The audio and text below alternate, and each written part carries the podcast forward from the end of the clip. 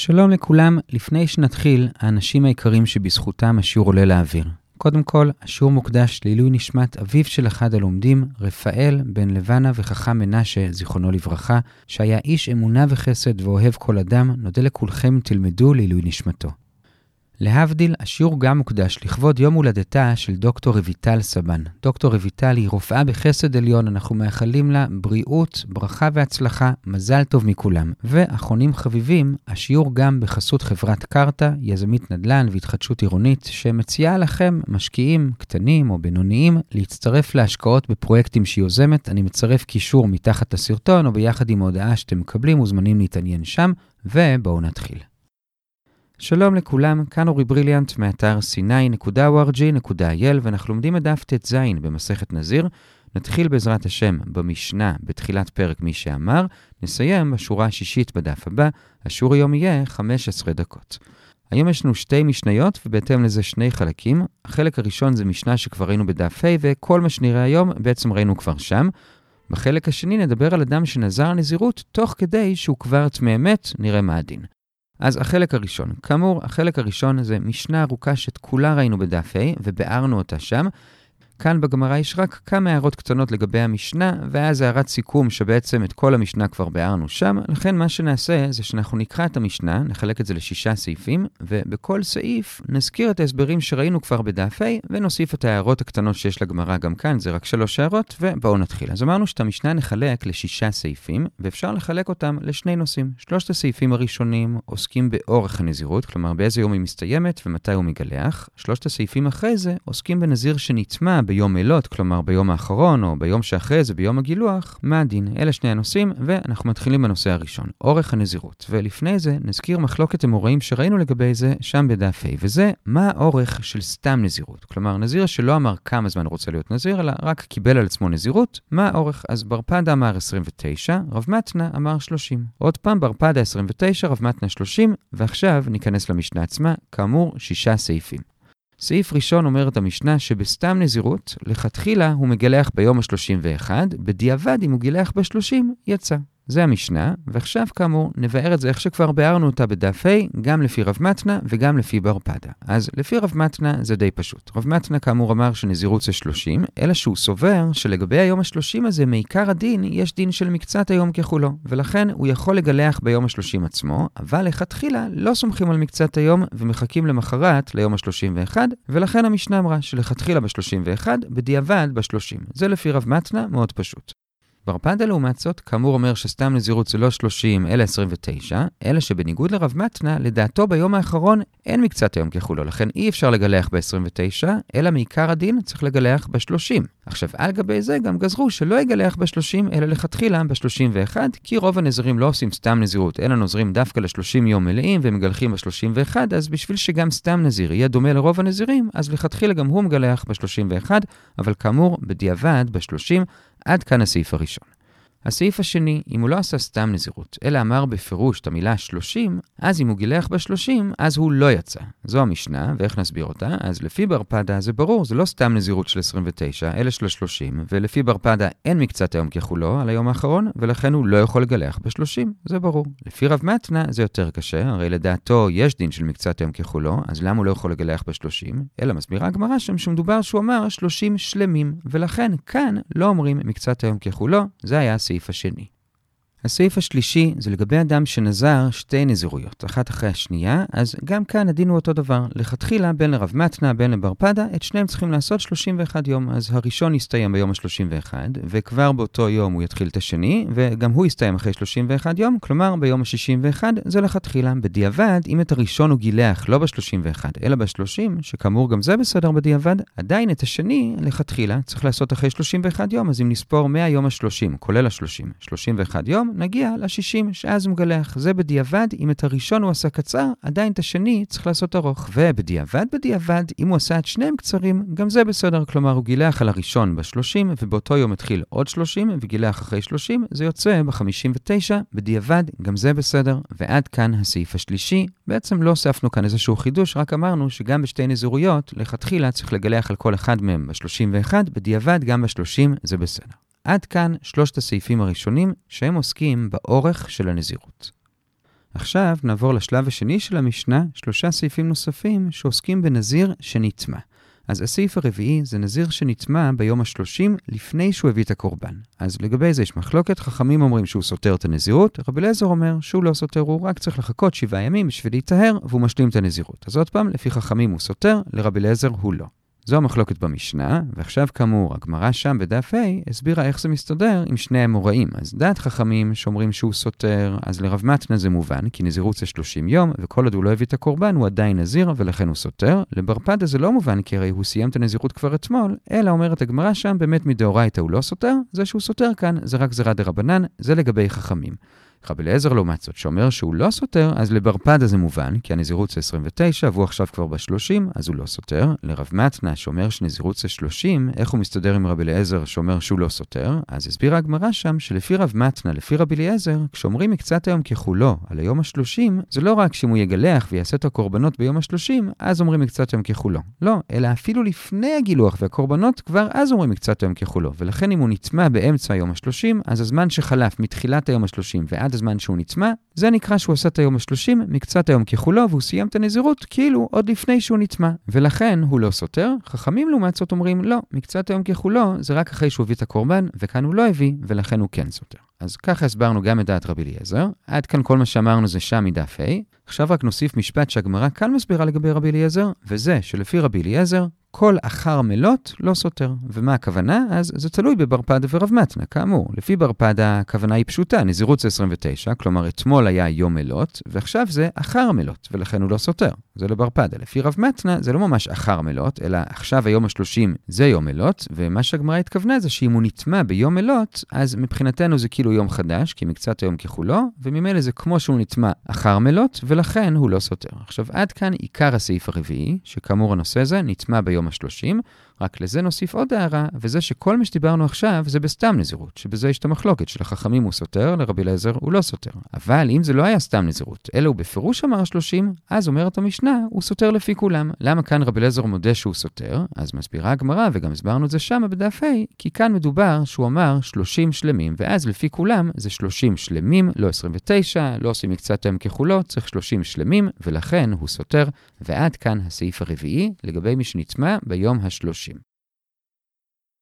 הסעיף החמישי זה אדם שמר רייני נזיר 100 יום, והוא נטמע ביום המאה, וגם כאן יש מחלוקת. תנא קמא אומר שהוא סותר את הכל, רבי אליעזר הפעם מסכים שהוא סותר, אבל לא את הכל, רק 30 יום. עכשיו, למה הוא אומר 100 והוא אומר 30? נגיע עוד מעט. אבל כרגע בואו נתמקד בעצם העובדה שלפי כולם הוא כן סותר. למה הוא סותר? אז עוד פעם, נסביר את זה לפי מה שלמדנו בדף ה'. לפי ברפדה זה מובן, הוא נטמע ביום האחרון, ועל היום האחרון לא אומרים מקצת היום ככולו, ולכן הוא סותר. לפי רב מתנה, אז לפי תנא קמא זה עדיין מובן, כי כמו שראינו מקודם, כשהוא נטמע ביום ה-30, כל עוד הוא לא הביא את הקורבן, אז עוד לא אומרים מקצת היום ככולו, ולכן הוא סותר. לפי רבי אליעזר, זה כבר קשה, כי מקודם ביום ה-30 הוא אמר שהוא לא סותר, כי אפילו שהוא עוד לא הביא את הקורבן, אומרים מקצת היום ככולו, ולכן הוא לא סותר. אז למה כאן, ביום המאה, פתאום הוא אומר שהוא כן סותר? אלא שצריך להסביר שמדובר שהוא אמר 100 שלמים, ולכן אין מקצת היום ככולו לפי כולם, והוא סותר. אז למה הוא סותר? הסברנו.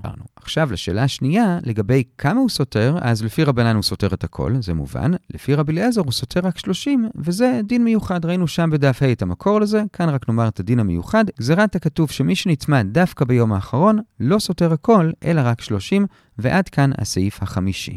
הסעיף השישי והאחרון זה אם הוא נטמע לא ביום המאה, אלא ביום המאה ואחד, ביום שהוא אמור לגלח. וגם כאן יש מחלוקת, לפי רבנן הוא סותר, לפי רבי אליעזר הוא לא. מה ההסבר? אז הפעם דווקא רבי אליעזר מובן, כי הרי כאן מדובר ביום המאה ואחד. הוא כבר סיים את הנזירות, הוא כבר הגיע ליום התגלחת, הוא לא אמור לסתור, אז באמת רבי אליעזר אומר שהוא לא סותר. רבנן אומרים שהוא בכל זאת סותר. ולמה? לא מדאורייתא, אלא זה גזירת דרבנן בשביל שלא יתבלבלו, שאולי גם מי שנטמע ביום אלות, כלומר במקרה הזה ביום המאה לא סותר, לכן גזרו שגם מי שנטמע אחרי זה, מדרבנן הוא סותר. זו המחלוקת, עוד פעם, מי שנטמע ביום התגלחת, לפני הבאת הקורבנות, לפי רבנן סותר מדרבנן, גזירה, לפי רבי אליעזר, לא גוזרים והוא לא סותר, וכאמור, הגמרא אצלנו הסבירה את רבי אליעזר, היא אמרה, כל אחר מלות לא סותר. כלומר, ביום שאחרי המלות הוא לא סותר, כי לא גוזרים, וכאמור, לפי רבי אליעזר, גם ביום המלות עצמו הוא לא סותר, כל עוד הוא לא אמר ימים שלמים, כי גם ביום האחרון, לפי רבי אליעזר, אומרים מקצת היום ככולו.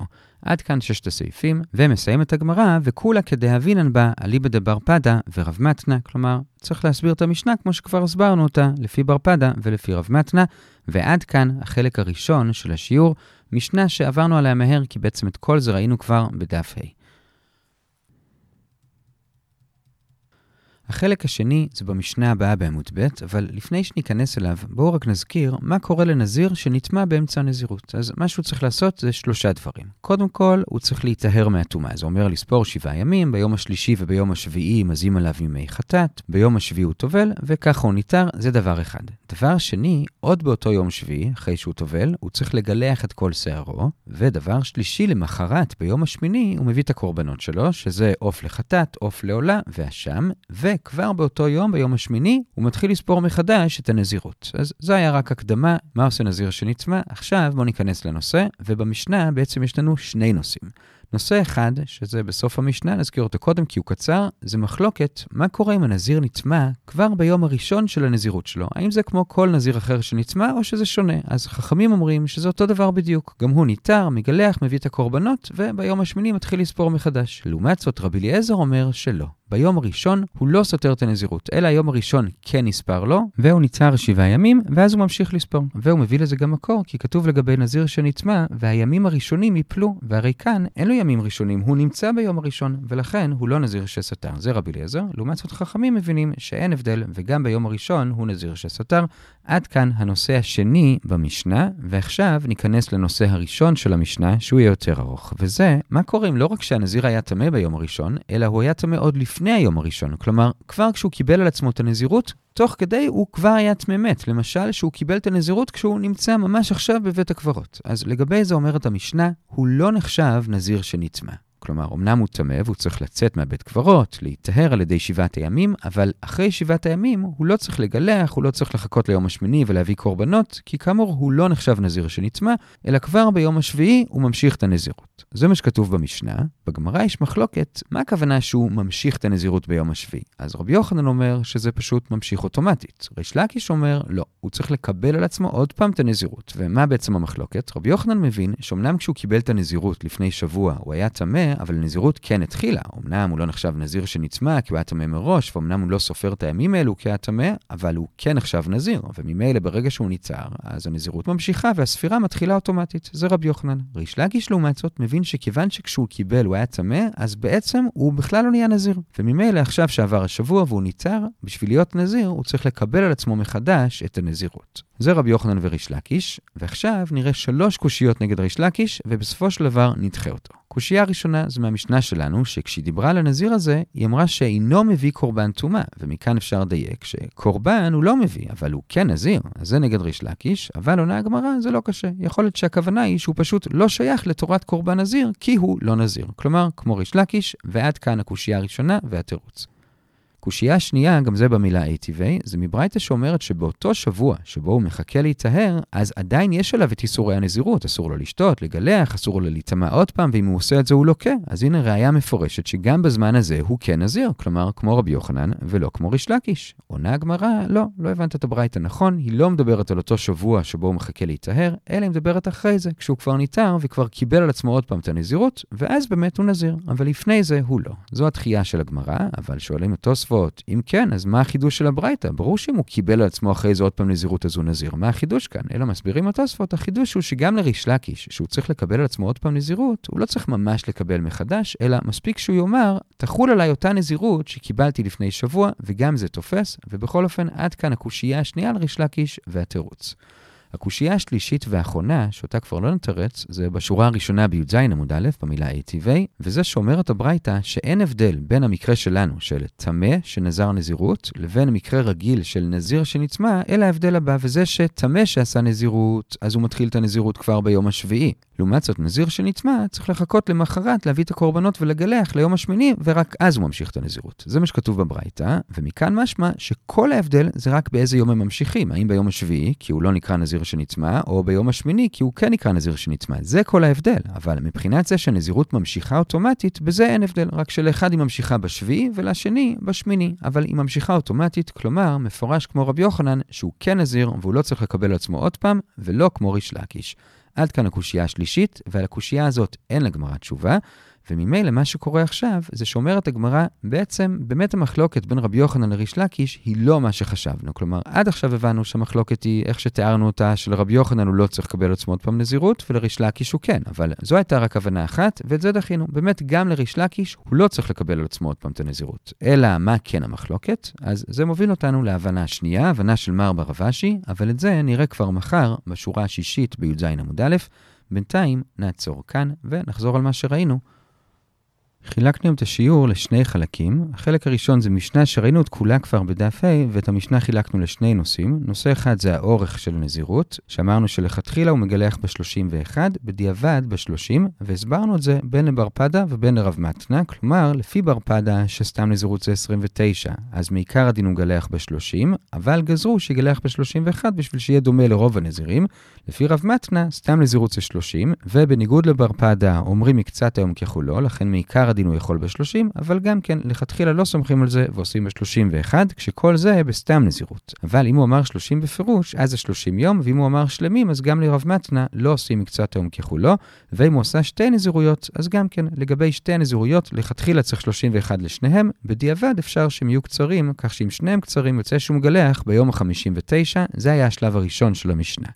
השלב השני היה מה קורה אם הוא נצמא בסוף הנזירות, אז אם הוא נצמא ביום ה-30, אז חכמים אומרים שהוא סותר, שלרב מתנה זה מובן, כי הוא עוד לא הביא את הקורבנות, אז הוא עדיין נזיר. לפי בר פדה זה גזירה דה רבנן, מדאורייתא הוא לא סותר, כי הוא סיים אתמול את הנזירות. רבי אליעזר אומר שהוא לא סותר, שזה לבר פדה מובן, כי הוא סיים אתמול. לרב מתנה נצטרך לומר שאפילו שהוא עוד לא הביא את הקורבן, אומרים מקצת היום ככולו, ולכן הוא לא סותר. זה כשהוא נצמא בסתם נזירות ביום ה-30. אם הוא אמר בפירוש 30 יום והוא נצמא ביום ה-30, הוא סותר לפי כולם, כי הגמרא אומרת שהוא אמר שלמים, לכן אין מקצת היום ככולו. סעיף 50, הוא אמר 100 יום והוא נטמע ביום המאה, אז כאן לפי כולם הוא סותר, אז לבר פדה זה מובן, כי אין מקצת היום ככולו. לרב מתנה, לפי תנא קמא זה גם מובן, כי עוד לא הביא את הקורבנות, אז גם אין מקצת היום ככולו. לפי רבי אליעזר צריך לומר שהוא אמר 100 שלמים, ולכן אין מקצת היום ככולו. ולגבי כמה הוא סותר, אז תנא קמא אמר הכל, רבי אליעזר אמר 30, והסברנו בדף ה' את הלימוד של רבי אליעזר. עכשיו, זה כשהוא נטמע ביום המאה. מה אם הוא נטמע ביום המאה ואחד, כלומר ביום התגלחת? אז רבי אליעזר אומר שהוא לא סותר, כי הוא כבר סיים את הנזירות, אבל רבנן אומרים שהוא סותר, גזירה דרבנן, אבל לא את כל המאה, רק 30 יום, ועד כאן החלק הראשון לגבי המשנה הראשונה שראינו. החלק השני זה המשנה השנייה, וכאן במשנה ראינו שני נושאים. אחד, מה קורה אם נזיר נצמא כבר ביום הראשון שלו? רבנן אומרים שזה נחשב נזיר שנצמא, כלומר הוא צריך לחכות שבעה ימים, להיטהר, וביום השמיני לגלח, להביא קורבנות, ורק אז ביום השמיני הוא יתחיל מחדש. לעומת זאת רב אליעזר אומר שלא. כשנזיר נצמא ביום הראשון הוא לא סותר, אלא היום הראשון הזה שבו הוא נצמא כן נחשב לו, ואז הוא יטהר שבעה ימים, ומיד אחרי זה ימשיך את הנזירות, אולי אפילו כבר ביום השביעי. זה הנושא השני במשנה. הנושא הראשון זה מה קורה אם אדם כבר היה טמא מת, ואז הוא קיבל על עצמו נזירות. אז אומרת המשנה שזה לא נחשב נזיר שנטמא, ואחרי שהוא יטהר, הוא יכול להמשיך את הנזירות. עכשיו, מה זה אומר יכול להמשיך? אז רבי יוחנן אומר שהוא ממשיך אוטומטית כבר מהיום השביעי אחרי שהוא טובל. לעומת זאת ריש לקיש אומר שבעצם הוא מעולם לא היה נזיר, ואחרי שהוא ניטר, הוא מקבל על עצמו נזירות מחדש. זו המחלוקת, אבל אז הבאנו שלוש קושיות על ריש לקיש, כשאת השלישית לא הצלחנו לתרץ, אלא באמת גם לפי ריש לקיש הנזירות כן מתחדשת אוטומטית, אלא מה כן המחלוקת בין רבי יוחנן לריש לקיש, את זה נראה כבר מחר בהבנה השנייה של המחלוקת שלהם. כל טוב.